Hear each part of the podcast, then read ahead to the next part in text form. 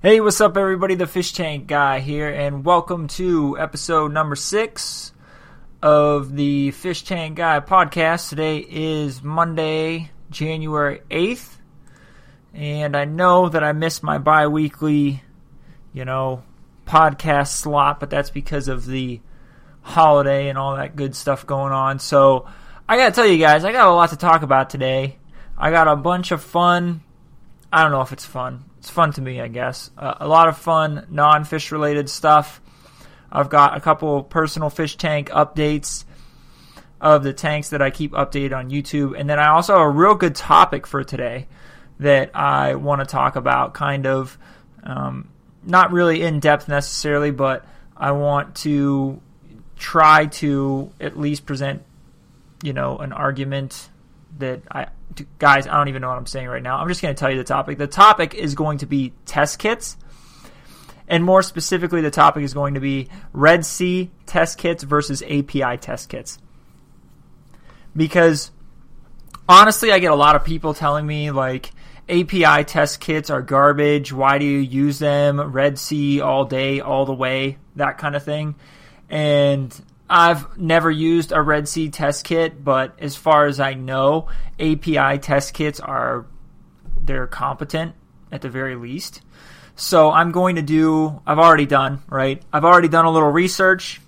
We're going to kind of pull together a bunch of different opinions.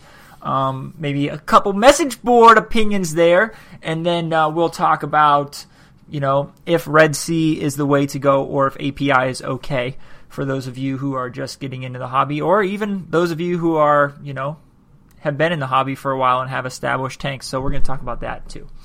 But uh, so yeah, you know, it's uh, it's 2018, and um, you know, should all acquaintance be forgot? Okay, enough of that.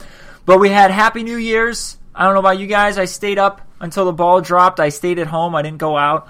I used to go out years ago, but it's just not my thing anymore. There's a lot of people getting stupid and driving drunk and things like that. So I stayed home with my family and we had a good time. We sort of just sat around.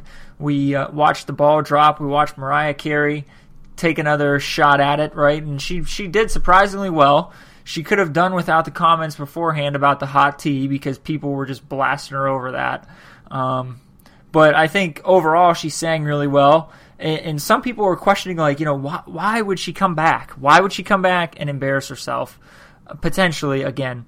And let's be honest, right? After last year, the screw up where she was just walking around stage all mad, uh, and her vocals were still playing in the background, like uh, obviously Ryan Seacrest or the whoever whatever network that ABC I can't I don't even know what network it is, but they said, look, Mariah, we'll give you some major coin if you come back because the ratings are going to be phenomenal. Like, it, it's all business decisions, right?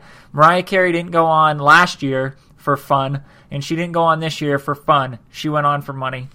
So, you know, kudos to her for doing all right and um, singing pretty well. She sang "Hero" well. The first song was a little, a little warbly, but the second one was really good and you know it was negative temperatures there. It was negative one or negative two or something. And you know there were people that stayed there from 8 a.m until midnight. 8 a.m until midnight in like let's just say around zero degree weather to watch that ball drop. Just go home. Go home. I don't know. Maybe you know, everybody has this thing where they say, "Oh, you know, one of my bucket list items is to go to Times Square to watch the ball drop." Maybe I'll do that someday, but I ain't going to go there and stay outside for 16 hours to get a good seat when the best seat is at home on the couch, right? So that was interesting. A couple other things about the uh, the New Year's Rockin' Eve is these bands pop up that you've that you've forgotten about because they only ever had one song. And one band that stood out for me, and no offense to anybody who likes this band, but one band that stood out to me was Walk the Moon. I was like, oh, here's Walk the Moon. They had one song, right? Shut Up and Dance was their song. And and it was obvious why that was their only song because they did another song and it was like gratingly bad. It was just I wanted them to be done with. And the, the thing was, I wasn't even sitting in front of the TV watching them. I was like listening as I was doing something else, and I told my wife that I I was like, this song is bad. Like, no wonder these guys only had one song. And I think that's like one of the biggest like things that I don't like about music today is that these bands come and go. There are very few that, that hang around. And because of the accessibility of music, like music accessibility is good, but it's also bad because, you know, people will just jump from one thing to the next. One thing, this song is hot this week. Oh, next, oh, this week is this song, and then this week is this song, and then this song, and then this song, and then most of the time, these songs are made by nobodies who are eventually one hit wonders, and every now and then one of them will break through. And, you know, maybe I'm a little, maybe I have my rose tinted glasses on, but I don't know. I don't think it was always like that. I felt like even in the 90s, like if you started to hear music on the radio, a higher percentage, not a high percentage, but a higher percentage of people would stick around for a while. I don't know. Maybe it was just me. So anyway, we had that. We had Christmas. Hopefully you guys had a good Christmas. I had a great Christmas. I'm 32 years old and I felt like I had a great Christmas for a child, not for a child, for a kid, for like a teenager. I got five video games. so I was excited about that. I got uh, I got a strap for my guitar, my electric guitar. I'm trying to play a little bit more, and uh, my wife got me a nice guitar strap for that, so that's cool. And the five video games that I got are awesome games. I got Super Mario Odyssey, I got Zelda Breath of the Wild, and then I got Wolfenstein: The New Order, Wolfenstein: The Old Blood, and Wolfenstein 2: The New Colossus. All three of which have been reviewed very well. And then Mario and Zelda were both Game of the Year contenders. I already beat Mario Odyssey, and that game is fun. Like it's very fun. It's not super difficult. Now I'm in like the after I beat the main story, I'm gonna go back and try to get the rest of the moons. They used, you know, how Mario used to be like stars, and then it was flower petals or you know banana peels. I don't know what it was, but it's moons in this game, and the moons there are there are way there are a ton of moons. I think there are too many. I think they made some of them like too easy just to put more in there. But the game is just fun. It's a fun game. And the last game, the last Mario game that I had that much fun with was probably Mario 64. That came out when I was like 12 years old. That game was like the pinnacle of Mario games for me. Maybe it was because of how old I was and like 3D Mario was brand new thing. But this game is a lot of fun. So if you're a gamer, Super Mario Odyssey, very cool. And I've only played about an hour, an hour and a half of the new Zelda, but I'm not one for open world games, yet this game seems really cool also. I haven't played any of the Wolfenstein games yet, but Mario, awesome. Zelda, first, first impressions, very good. Can't wait to get more time with it. So I was excited about that. And, uh, you know, my guitar strap is cool. I'm working on that. And I got a few other things that were a lot of fun, so it was a good Christmas for me.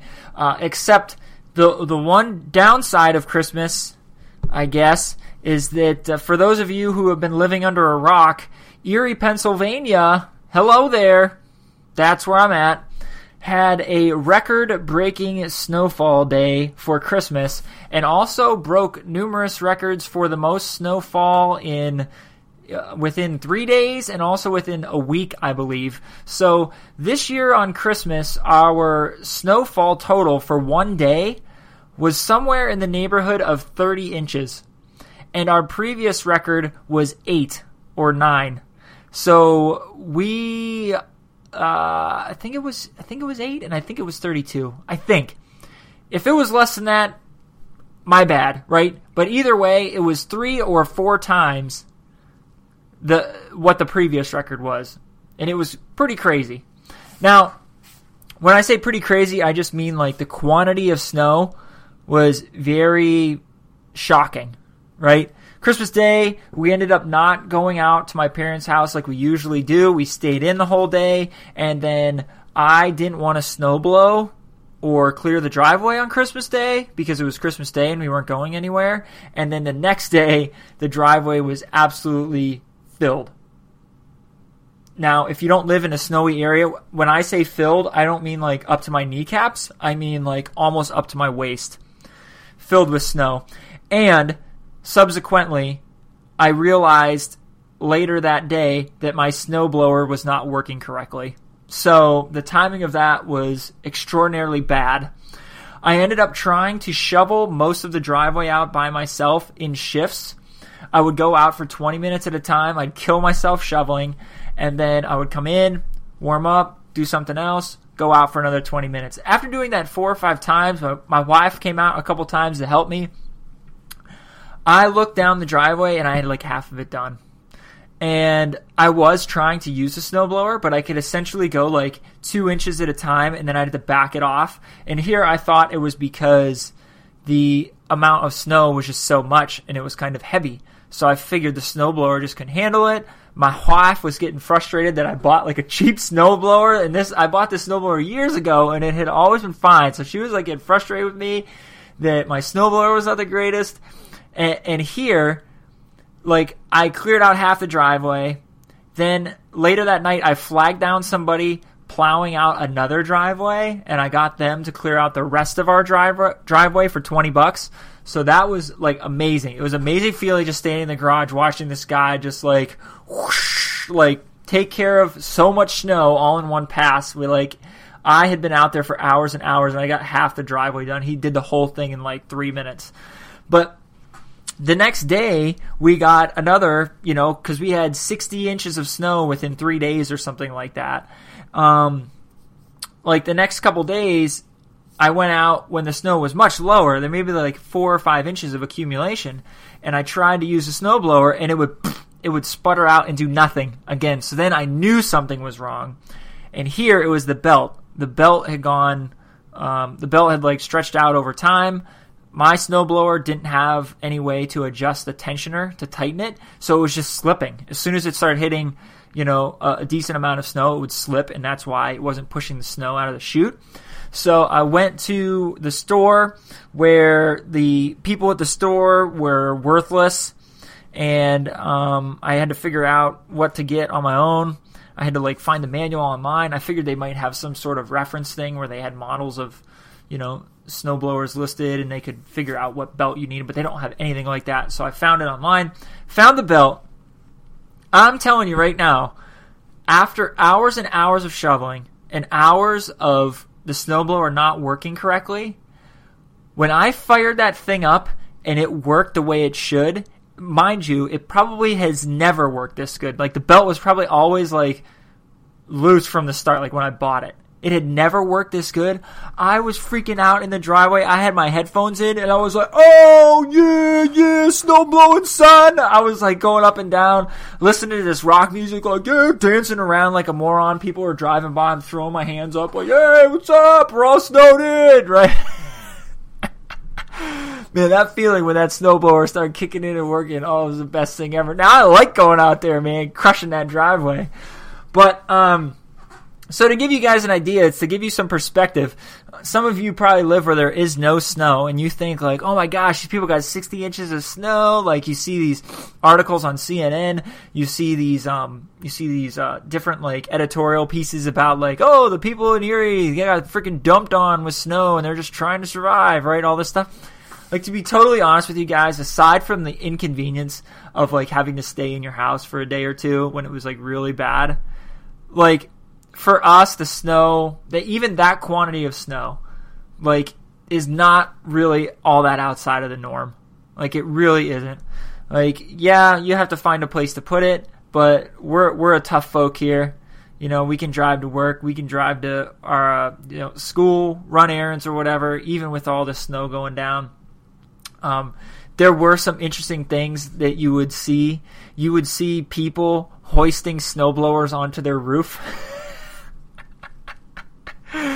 they're running the snowblower on their roof uh, because they're worried about the weight of the snow causing their roof to cave in. And the snowblower is probably way heavier than any snow that's up on that roof, to be honest with you. But like you have that going on, and like some of the icicles are just like amazingly crazy. Some people, you can't even see the windows on the front of their house because the insulation in their roof line is so bad that the snow has melted already and they're forming icicles down the front of their house and the front of their house is all ice. It's all ice. Like it sounds like miserable, but when you see it, it's kind of cool. Like it's kind of cool. Other than the fact that one of those icicles could fall and and stab you and you would die. Like other than that, it looks cool. It looks very cool. So so the record breaking snowfall in Erie was was fun. Um, it was inconvenience for a little while, but overall it was okay. Fixing the snowblower was the best thing ever, and uh, yeah, so that's that was the Chris that was Christmas here. That was Christmas in Erie, and um, so I'll let you guys know I'm 15, 45, 15, right around 16 minutes through the podcast. I'm not even going to bother trying to hit 30 minutes because I never hit it, right? I've got two more non fish topics to talk about. I've, I'm going to do five, five movie reviews in five minutes or less. That's going to be the new, that's going to be my new non fish topic. Five reviews in five minutes or less. It's probably like close to around three minutes. I'm going to time it and see. But I've got some zingers in the list, including The Last Jedi and Blade Runner 2049. So I'm going to do that. Then I'm going to go into tank updates. Then I'm going to go into topic of the week. Then I'm going to go into the fish of the week there. All right. So other than that, this week is um, I'm happy that I'm, I'm recording the podcast today. The only bummer was this morning. It's again snowing here, and this morning was it was snowing pretty heavily to the point where people were going very slow. They didn't have to go as slow as they were going, but they were going very slow and I had to stop at Country Fair to get a breakfast sandwich this morning, eh, which was more than halfway to work. And when I went to go pull my keys out of my coat pocket, I pulled my wife's keys out of my coat pocket. So uh, I pulled them out and I was like, seriously? And I had to, uh, yeah, I had to drive all the way back home, so that was not a great way to start my Monday. But now I'm doing good. I'm feeling good, recording the podcast, and uh, okay. Here's here's some other two other things I want to talk about non-fish related. The first, the first is I have you guys ever since you're you know I've been an adult for a while now. I suppose I'm age wise an adult, maturity wise I am not, but um, ever since age wise I've been an adult, there have been very few occurrences in my life where I've been genuinely genuinely confused. Like when you're a kid, you're confused all the time. You don't know what people are talking about. They're you know they're they're using words you don't know what they mean. They're uh, they're using code language because they don't want you to hear stuff, and then you're just like, what what what what are you uh, what so I haven't had one of those moments that I can remember in quite some time. Except for the other day where I was driving to work and I was kind of on autopilot and I had the radio on and I was like half listening and this commercial came on. And it was this girl who was like rapping. And you could tell that she's not like not a rapper right? I don't know why they they they do this, but it tends to be like radio stations for like smaller businesses. They like try to do a rap and they have somebody come in who's just like a voice actor and like has no experience rapping and you can tell they're like very like uh, there's like the, their flow is weird and they're kind of just like reciting lines sort of not really rapping right it's kind of like it's kind of like Carlton on Fresh Prince, like when he would try to be tough, right? And he'd be like, "On the contrary, dear fellow," right? And then Will would just like make a joke of him or whatever.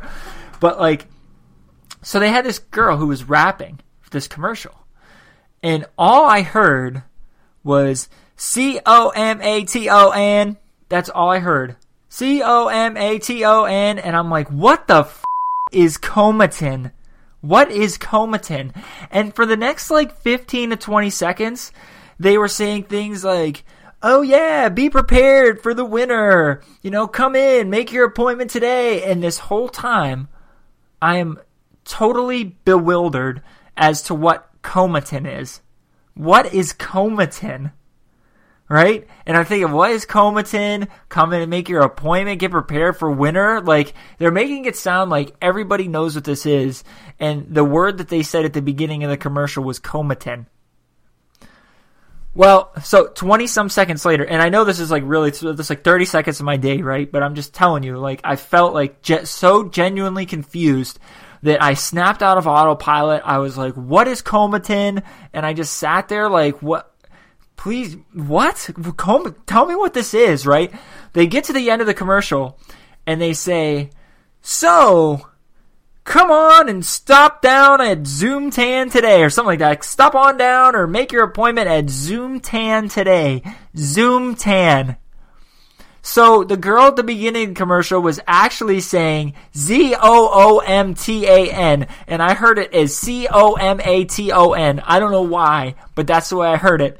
And I'll tell you, Three or four days later, I heard that commercial come on out of nowhere. Z O O M T A N, and I just burst out. I just burst out laughing. I burst out laughing because I was like, "Dude, Comatin, dude, it's Comatin." Now I'm wondering if they have Zoom Tan everywhere. Let me see here. Zoom Tan. Is Zoom Tan just an Erie thing? That's what I'm looking for. Because if it's not, maybe you guys will hear these commercials in your area. But like, oh, okay. So it looks like Zoomtan. Zoomtan is located in Florida and Georgia. Why? Go outside, right? And it's located in New York and Pennsylvania. And it's only okay, it's only located in Erie in Pennsylvania and in New York it's all over the place. It's in Buffalo, Rochester, um, Orchard Park, uh, Williamsville, Webster. I don't even know what these are. Jamestown, Johnstown, Ithaca, Geneva. Okay, so uh. Uh, no, I don't know that one. Um, Auburn, Amherst. I don't know these cities either. I'm just saying them. Uh, so if you live in Pennsylvania, New York, Florida, or Georgia, you might hear the Comatin commercial. and uh, you will know you will know what I'm talking about when you hear it it's kind of like when you miss mishear song lyrics. But when you mishear song lyrics, you just go with it because most songs, not most songs, but a bunch of songs don't make any sense anyway. So you're just like, yo, yeah, yeah, whatever, chew the gum, whatever they said, you know?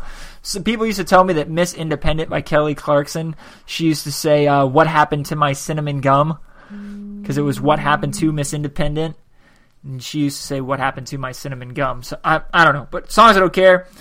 Zoom Tan, you screwed me up, man. I was really confused. You can genuinely confuse me as an adult for the first time in probably five years. So kudos to you. I will not be visiting your cancer causing um, light stations of uh, death. I won't be visiting you anytime soon, but I appreciate the creativity of your commercial. So there you have it. All right, and then the other thing that I want to talk about that I did over Christmas break was TJ, my stepson, got a brand new Nerf gun that is called the Mastodon. And it takes D batteries and it fires with a motor.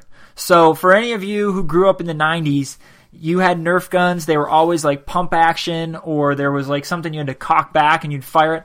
This one actually requires D batteries to work. It shoots 100 feet the, the darts fire 100 feet and it's got 25 or so um, darts in this barrel. So it basically just like spins around, boom, boom, boom, boom, boom, boom, boom. You shoot them, right? It's a lot of fun. So uh, TJ had a friend over during the break, and usually what happens with the Nerf guns, it just ends up devolving into this war of like who can get the best one, and like they make up these art, you know, rudimentary rules of like, oh, you can't shoot when I'm loading my gun, right? Or like, uh, oh, you you can't fire unless I have a gun in my hand, right? And they do all this this back and forth, like no shooting in the face, and then one of them shoots the one in the face, and then the other one shoots the other one in the face, and it just is like this nightmare. But um, I remembered something that I did back in college. Yes, in college when I was a young adult. Um, for those of you who grew up in the 90s, I believe in the early 2000s, there was an iteration of the show, um, American Gladiators. If anybody remembers American Gladiators, the theme song was um,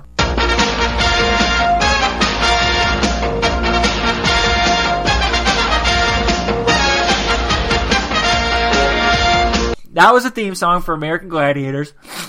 And they basically had these ripped, like muscular dudes and chicks. They were the gladiators and they brought on these contenders and the contenders had to go through and basically play these events or they were kind of like games with the gladiators and in an effort to try to score points and different things like that. Well, there was one game called Assault. And Assault was essentially the gladiator stood with a large cannon that fired tennis balls at 100 miles per hour. And there was a large target over their head. Now, the contender would be on the course in front of the gladiator, and there would be stations. And at each of the stations, there was um, a, a weapon of sorts that was essentially an overpowered, like, Nerf gun. And they would have to try to juke and fake their way to each station, fire the weapon in attempts to hit the target. If they hit the target, they got X amount of points. The game is over. They won. If they didn't hit the target, they got so many points for shooting each weapon and getting all the way up to the closest station to the gladiator. Now we did something similar to this in college. We we set up the um, the like study area in our dorm room. We moved all the couches around and everything, and we had somebody stand on a chair. and They had a Nerf gun, and there were other Nerf guns and things like that. And it was so much fun. Like we all like decked out. Like we went, we got cut off T-shirts and bandanas on, and there's a picture of it. It's awesome. Um, I'll post it on my Twitter so you guys can see what it was like back in the day um, in 2003 or four. It was a lot of fun. So anyway, I had this idea in the new house that I moved into. We have a side that we use as like our entertaining side. It's basically like an empty room in our basement and we had tables up because we had some family over over the holidays. But I thought what we could do is we could set the tables up and stagger them and things like that and put a weapon, a Nerf gun at each station and then have this brand new big Mastodon one. That would be the Gladiator, right? And dude, it was so much fun. It was so much fun. We still have it set up right now. There's four stations, there's four guns. We put a piece of uh, paper in the drop ceiling, like folded it so it would hang down from the drop ceiling above the Gladiator and we had a lot of fun doing it. We did it for like two or three days. We're gonna do it again. We always um we always like announced like each gladiator. We all we each took a gladiator name. TJ's gladiator name's Thunder, right? And he wants like Thunder by Imagine Dragons to play when he when when he's up as gladiator and stuff like that. And uh, we had a lot of fun doing it. I made the kids wear like swim goggles because if you get hit with one of those arrows in the eye or in the face, like it would it would kind of hurt, right?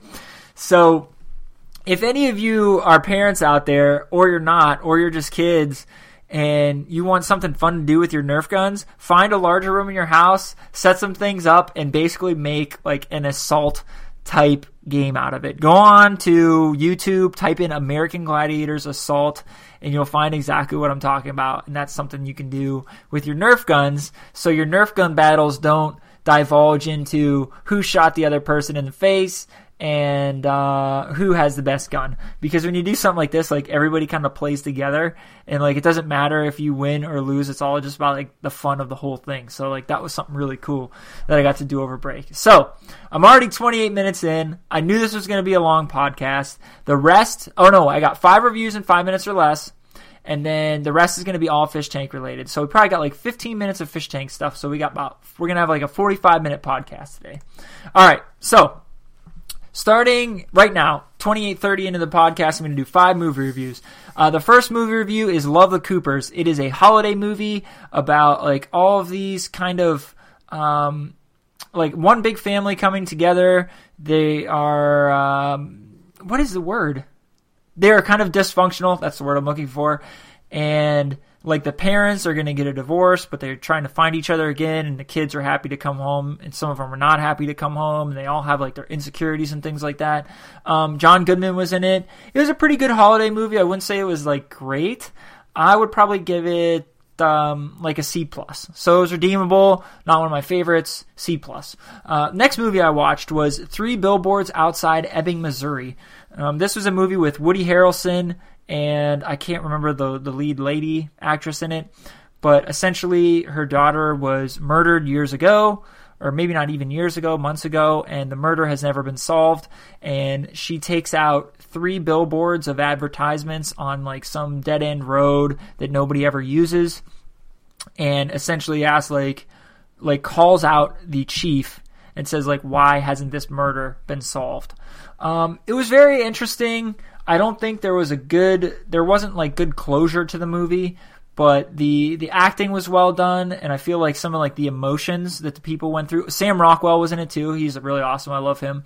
Some of the emotions that the people had were well done, and um, overall, I thought it was an okay movie. I would probably give that one a B minus. So Love the Cooper. Oh, I'll go through the end. I'll go through all of them again at the end. Uh, next movie was Brad's Status. This is a Ben Stiller movie. He is a dad basically taking his son to different colleges in attempts to get him into different schools and um, I, most of the movie is like a i would say it's like a middle-age crisis movie where ben stiller is more worried about how his life turned out versus his friends from college and he sees his friends as being very successful whereas like he doesn't think he really did a whole lot with his life and he wish he would have made you know different choices and things like that and it's kind of like a, like almost like a finding yourself type film um, i thought it was pretty good i thought it was funny in points um, I thought the dynamic between Ben Stiller and his son was really good. Jenna Fischer was actually his wife, but she wasn't in it very much.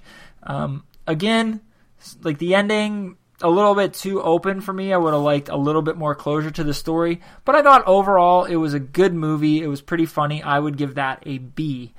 Um, the next movie is Blade Runner 2049. I had not seen the original Blade Runner before watching this movie. I have now, but um, I didn't when I watched Blade Runner 2049. I watched it with my wife. I watch all these movies with my wife, by the way. And um, Blade Runner 2049, I thought visually it was very cool. Um, it was an interesting story. It was an interesting concept. Um, it was a really cool sci-fi type film. I think I would watch it again. It was very slow in parts, but it was very cool. Um, the ending was a little bit sad, but overall, I thought it was a good movie. I'm on a string of watching pretty good movies lately. I would give Blade Runner 2049 a B plus. I think B plus. All right, and the last movie which might extend me beyond my five reviews in five minutes, is Star Wars The Last Jedi. I'm a big Star Wars fan. I've loved Star Wars forever. The Last Jedi, oh, okay, I'll try to keep it short. The Last Jedi, I thought it was a pretty good movie.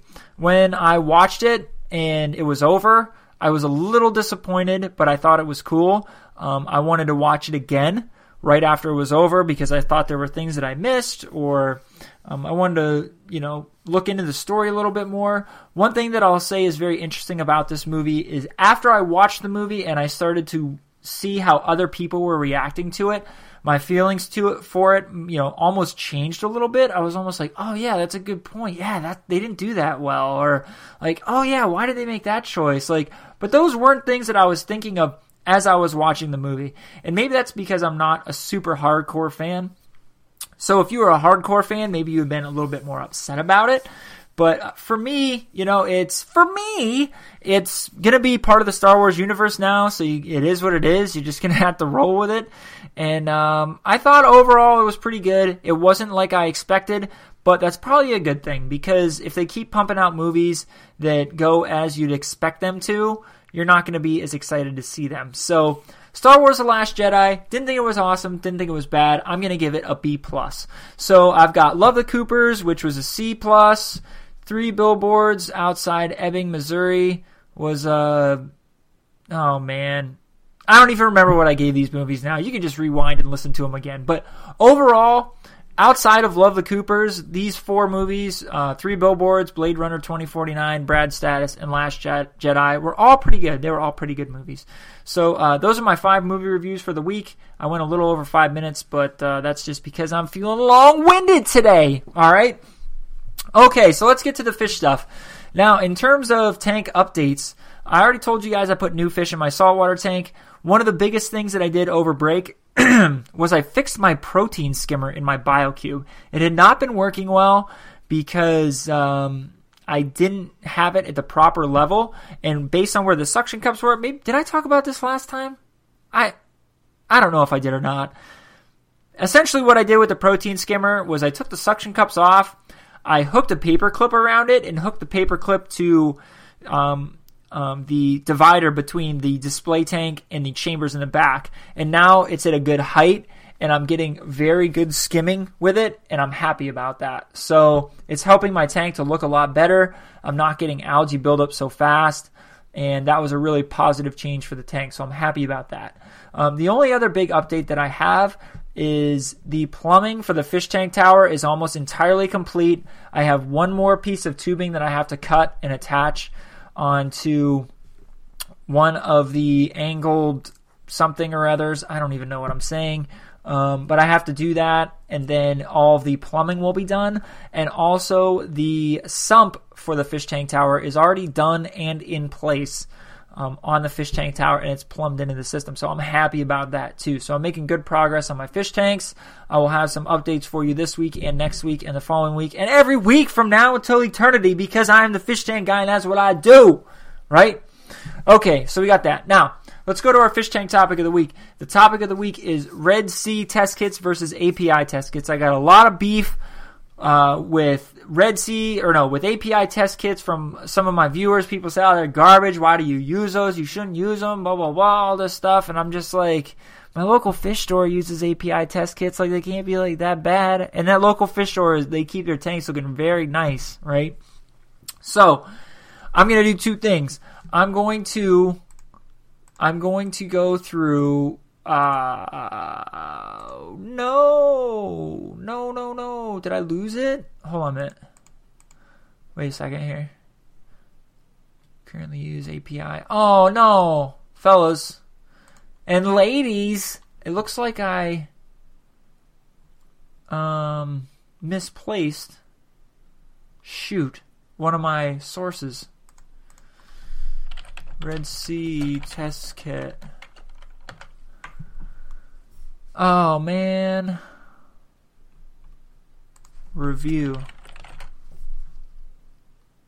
Oh, bummer. Hold on. Red Sea versus API. Let me look at this one.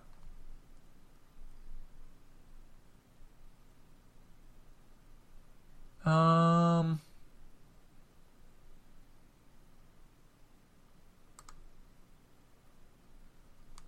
Okay. Shoot. Oh, here it is. Oh no, I have it. Okay. Sorry. Sorry for that. All right.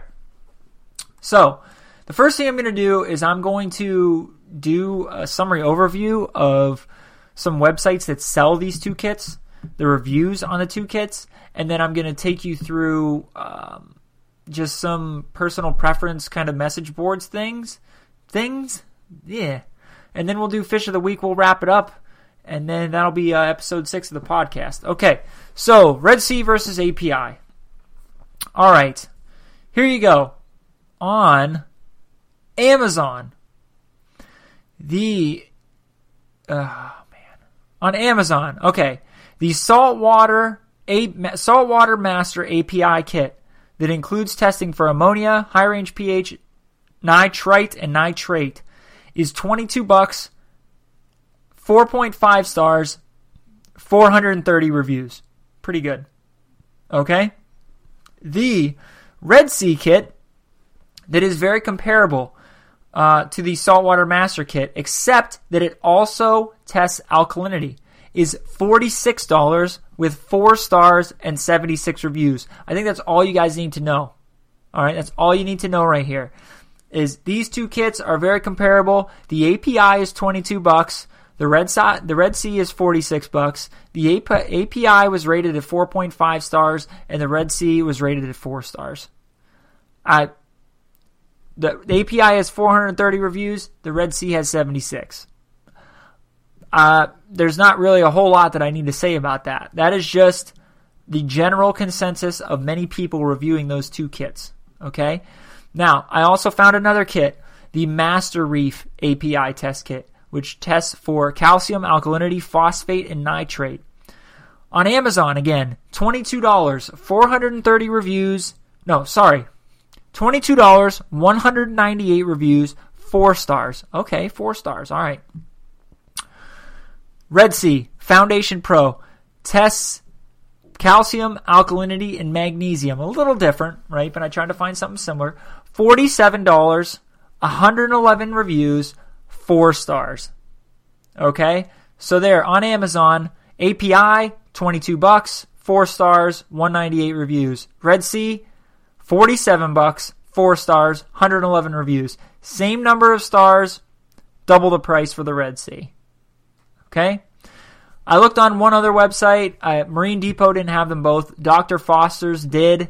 Not as good of a resource because of a lower number of reviews, but between those two, the Master Reef API test kit and the Red Sea Foundation Pro, Dr. Foster reviews for API 14 reviews, 4.1 stars. Red Sea 21 reviews, 4.1 stars.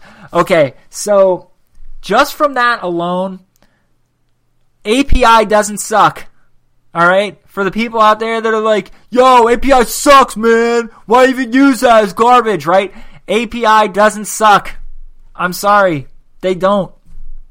Local fish stores use them. It might not be your preference, right? But API doesn't suck. Okay? Red Sea, here's the one caveat, right? API doesn't test, doesn't have a test for everything that Red Sea does. So Red Sea obviously wins in those categories, right? But I'm just saying, based on a general consensus review, API doesn't suck. I can't tell you they're the best, but I can tell you that they don't suck compared to Red Sea. Because as far as these reviews are concerned, they are equal or Red Sea is less than. And not in terms of money either, terms of ratings. Okay? So that's where I stand on Red Sea versus API. I've never used Red Sea, but that's because it's twice as much and the reviews are comparable. The reviews are comparable. And I've also read in numerous instances that Red Sea tests take 10 to 15 minutes to come out. 10 to 15 freaking minutes? Are you serious? All right. API is 5 or less. Okay. Now we're going to hit up uh, a couple things here. We're going to hit up a forum and two forms. All right. Here we go. Red Sea versus API ammonia test accuracy experiment. All right. Let's see. All right, here we go. After a freak out this week over a supposed r- rise in my tank's ammonia level, I began to question my Red Sea ammonia test reliability. Since the start of my tank, Red Sea never showed a full zero ammonia, always a very slight tint of green, but this week there was more green than normal. My nitrites and nitrates are currently at zero. Before taking drastic action with chemicals and water changes, I decided to compare the Red Sea test kit with another kit, API. As a control, I would use a bottle of distilled water, which should most definitely give a zero ammonia level reading. Then I would test my tank's water with both kits and compare. Below are pictures of my results. All these pictures are straight out of the camera, no edits whatsoever. Now the photos are no longer available, but the guy gives a summary, okay? As you can clearly see, the Red Sea brand gave a false positive of ammonia on a brand new gallon jug of distilled water. The API read zero, bright yellow. Okay? His tank water. Again, you can see a clear difference in the test results. The Red Sea test shows some ammonia around 0.1 or 0.2, while the API brand shows no ammonia. Clearly a difference in test results. The API is accurate, and the Red Sea gave me false readings on all ammonia tests. Now, I'm not concluding that the Red Sea brand cannot be trusted, but I will not be using their tests from here out. Let me know what your thoughts on these results are, and if you've had any bad experiences with tests in the past. All right, first person. Um, never used Red Sea, so I can't say, but I will say that any brand test kit can be bad or be expired. So that is one thing you're going to want to pay attention to. Um, the next person, my Red Sea did exact same thing. Always showed the same color as yours for ammonia, never zero. Now that I have all API test kits, my ammonia is zero. I hate the Red Sea kit as I found them to be very inaccurate. API is much better. Um, let's see. This guy talks about uh, three totally different brands. Um, this guy says could be an expired kit. Personally, I don't use Red Sea anymore. Um, he used Salifert, it looks like. So those are just a few opinions. Now, let's go to the message boards, one of my favorite things to do. Check out the message board here. All right, test kits. The title of this message board topic is test kits API versus Seachem versus Red Sea. I only care about the two, but we're going to get all three in the kit caboodle, son. All right, I currently use API test, kits. I use API kits for testing, primarily due to ease of purchase, but I'm about to restock. Was wondering if folks had any experience or preference for Seachem or those from Red Sea. Next first person response said, I'm using API Liquid Master. It works really well for me. Next person said, I've only used API brand since it's worked so well for me. Um, my local fish store uses C- Seachem and swear swears by them. All right, Red Sea kits are really expensive. I doubt for the home Aquarius they are worth the money. Um, this person has only had experience with API Tetra and Hagen and says, I like API hands down over the other two. Okay, let's see. Salifert nitrate kit for me, the rest API. Um, uh, let's see. Okay, people are complaining about the nitrate test for API. It is a pain in the butt. I will agree with that. Um, let's see. Go to the dimmer, frickety frack, stoppers. Wow, none of these people are actually answering the question. I should have maybe like read over this first. Um, they're all complaining about the nitrate kit, which is not fun. Um, okay. Okay. This person, I think API always tests high, not that accurate. I use Salifert, which I think is very accurate. Um, let's see. Just let you guys know, I'm not going to. This is me just talking. I'm not going to skip any of them that say API sucks. I'm trying to get a good, um, good round kind of opinion here. Um, these are all the same people. I'm already on page five. I don't have any other uh, ones to tell you. Oh, here we go. Looks like the thread has evolved, but I will weigh in on the original on the original post. I have used API, Salifert, and Red Sea test kits. I much prefer the Red Sea kits. Several of them have better resolution on the tests. The kits are high quality. And actually, in the long run, they are cheaper because they offer refills for something solution. So you only have the larger expense up front. All right, there you go. Let's see. Oh, man. Oh, man. Oh, man. These are all the same people. I'm already on page seven. Shoot. Okay, so that was kind of a bust. So anyway, uh, it looks like there's you know people who like API just fine, people who like Salifert, which I've never heard of or used, people who like Red Sea. So ultimately, it's up to you. Um, my personal recommendation is API. I, I, still stand by it, even though people have told me they suck and Red Sea is awesome, and you know. Um, you could pour some Red Sea into a, a bottle of Gatorade and it would turn into wine or something. I don't know. Ridiculous. So anyway, there you have that. Now it's time for fish of the week. So let's do the fish of the week. I'm already almost up to 50 freaking minutes. All right. Fish of the week is the purple dotty back. I chose the purple dotty back because it's purple and it adds a nice splash of color to your aquarium. All right, let's go over some quick stats. The minimum tank size for this fish is 30 gallons. I think that's a load of crap. I think you can put one in a 15 or 20 gallon tank. The care level is easy. The temperament is semi aggressive. It is reef compatible. The max size is 3 inches. The color form is purple. Oh my goodness. It better be purple. It's called the purple dotty back. All right. So we got that. Ooh, we got some testimonials. Nice. All right, let's do the overview. The color of the purple dotty back, also known as the magenta dotty back or purple pseudochromis, is best described as magenta. Judas. What is the difference? Like a pinky purple? I don't know. All right, a 30 gallon or larger aquarium should be provided. It may become aggressive towards other dotty backs or fish with similar body types. It is easy to keep in an aquarium with numerous hiding spaces. Uh, diet consists of meaty foods such as brine shrimp and prepared frozen foods. Food should be enriched and varied in order to preserve its beautiful coloration.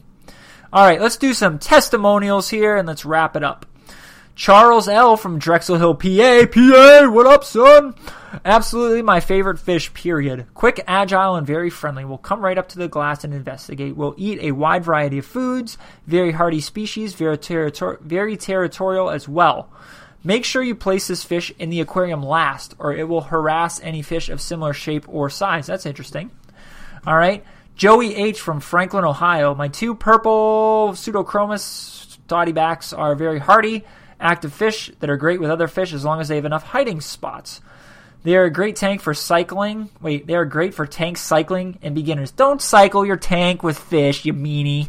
Jeez. Burning their gills out. All right, let's see. Michael T from City Not Selected, Colorado. This guy's like really worried about like uh, you know people listening in on phone calls and whatnot. I love this fish. It was my first one. They are great, especially if you have rock work or just or decorations for them to swim in and out of. They will je- yeah, they will jeet. They will eat just about anything you feed them. All right, let's do two more. Jo- uh, Dan N from East Lansing, Michigan, I think. Very cool looking fish. Will eat almost anything. However, very aggressive. Had to get rid of him because he was terrorizing the other fish to the point where they would not come out of hiding anymore. He was the smallest in the tank, but that did not stop him from being the king of it. Buy with caution. Instantly. Or no, instantly. Interesting. Gosh dang it. Interesting. All right, one more. Josh C. from Williamsport, PA. PA! All right, very beautiful fish, always in the open, in and out of the rock work, constantly a true terrorizer, though. So this guy, although a small fish, can be a little aggressive, but he's really cool looking. He is the purple dotty back. Okay, so thank you guys so much for listening, checking out the podcast. Be sure to check out my Twitter. I will post a picture of me uh, doing the American Gladiator event in college, which was awesome. And I will also, uh, you know, throw up a shout out to Zoom Tan for their incredibly confusing commercial that is not really confusing at all. I was just being a moron and I heard it incorrectly. So uh, that is all for episode six. Thank you guys so much for supporting the podcast, supporting the YouTube channel, and man, my voice is cutting out. I will see you guys on episode seven coming in a few weeks. Hope you guys have a good week, and I'll, I'll talk to you soon. See you guys later.